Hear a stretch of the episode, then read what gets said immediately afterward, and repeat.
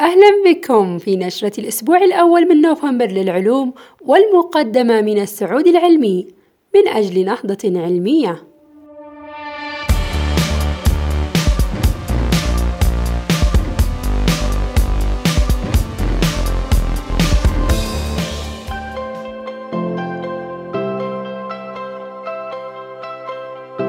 اكتشاف حلقة غبار حول أقرب نجم لنا اكتشف علماء معهد الأندلس للفيزياء الفلكية حلقة من الغبار حول أقرب نجم لنا وهو القزم الأحمر المدعو ببروكسيما سنتوري والذي عثر في العام الماضي على كوكب قابل للسكن يدور حوله. ويبشر هذا الاكتشاف بإمكانية العثور على المزيد من الكواكب حول هذا النجم.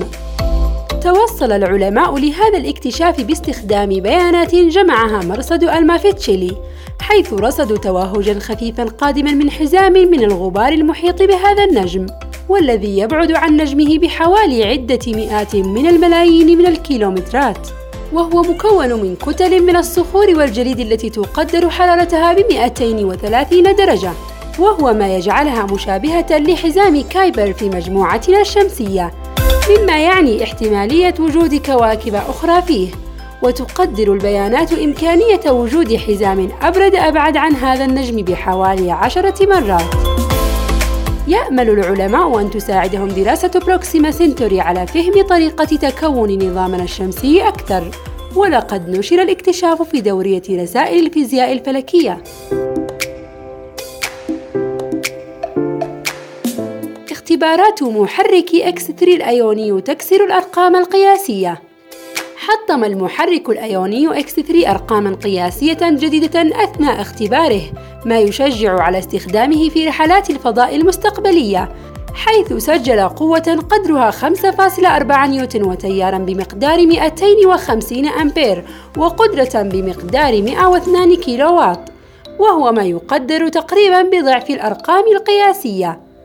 الجدير بالذكر هو أن هذا المحرك العامل بتقنية تأثير هال طوره مركز جلين التابع لناسا بالتعاون مع جامعة ميتشيغان والقوات الجوية الأمريكية. وتتميز هذه المحركات بقدرتها على توليد قوة دفع كبيرة باستخدام وقود وتكاليف أقل. وتعمل هذه المحركات عن طريق تحويل كميات صغيرة من الغازات الخاملة كالزينون إلى بلازما مشحونة باستخدام مجالات كهربائية لتتولد تسارعا عن طريق المجالات المغناطيسية. اكتشاف تجويف جديد في هرم خوفو بمصر. اكتشف فريق دولي من العلماء من مشروع مسح الهرم تجويفا مخفيا داخل هرم خوفو الأكبر بمنطقة الجيزة المصرية. ولقد عثر على هذا التجويف البالغ حجمه 30 مترا باستخدام تقنية تدعى بالتصوير الميونوغرافي. والذي يكشف عن التجاويف الصخرية عن طريق قياس جسيمات الميون التي تمتصها الصخور جزئياً. وعلى الرغم من أنه لا توجد أي معلومات حول فائدة هذا التجويف حتى الآن، وانتقاد وزير الآثار المصري السابق زاهي حواس لبعض حيثيات هذا الاكتشاف، إلا أنهم يأملون بأن يساعد هذا التجويف علماء المصريات في معرفة ما قد يمثله وجودها. ولقد نشرت الاكتشافات في دورية نيتشر. ناسا تنهي أول اختبار لنظام تعقب الكويكبات الخطرة. تمكن فريق دولي من العلماء بقيادة ناسا من إنهاء أول اختبار لنظام تعقب الكويكبات الخطرة، ويهدف هذا النظام إلى التعامل مع الكويكبات التي تشكل تهديدًا على الأرض وتغيير مسارها. وتكمن أهمية الاختبار أيضًا في فحص الشبكة الدولية للتحذير من الكويكبات.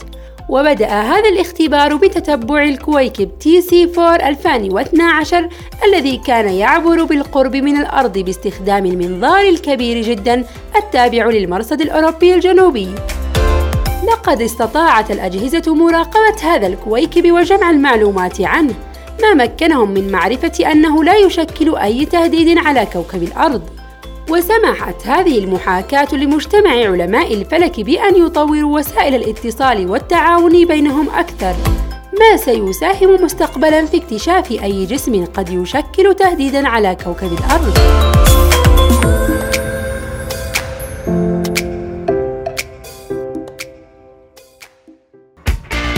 كنت معكم سلوان عامر من مجموعة السعود العلمي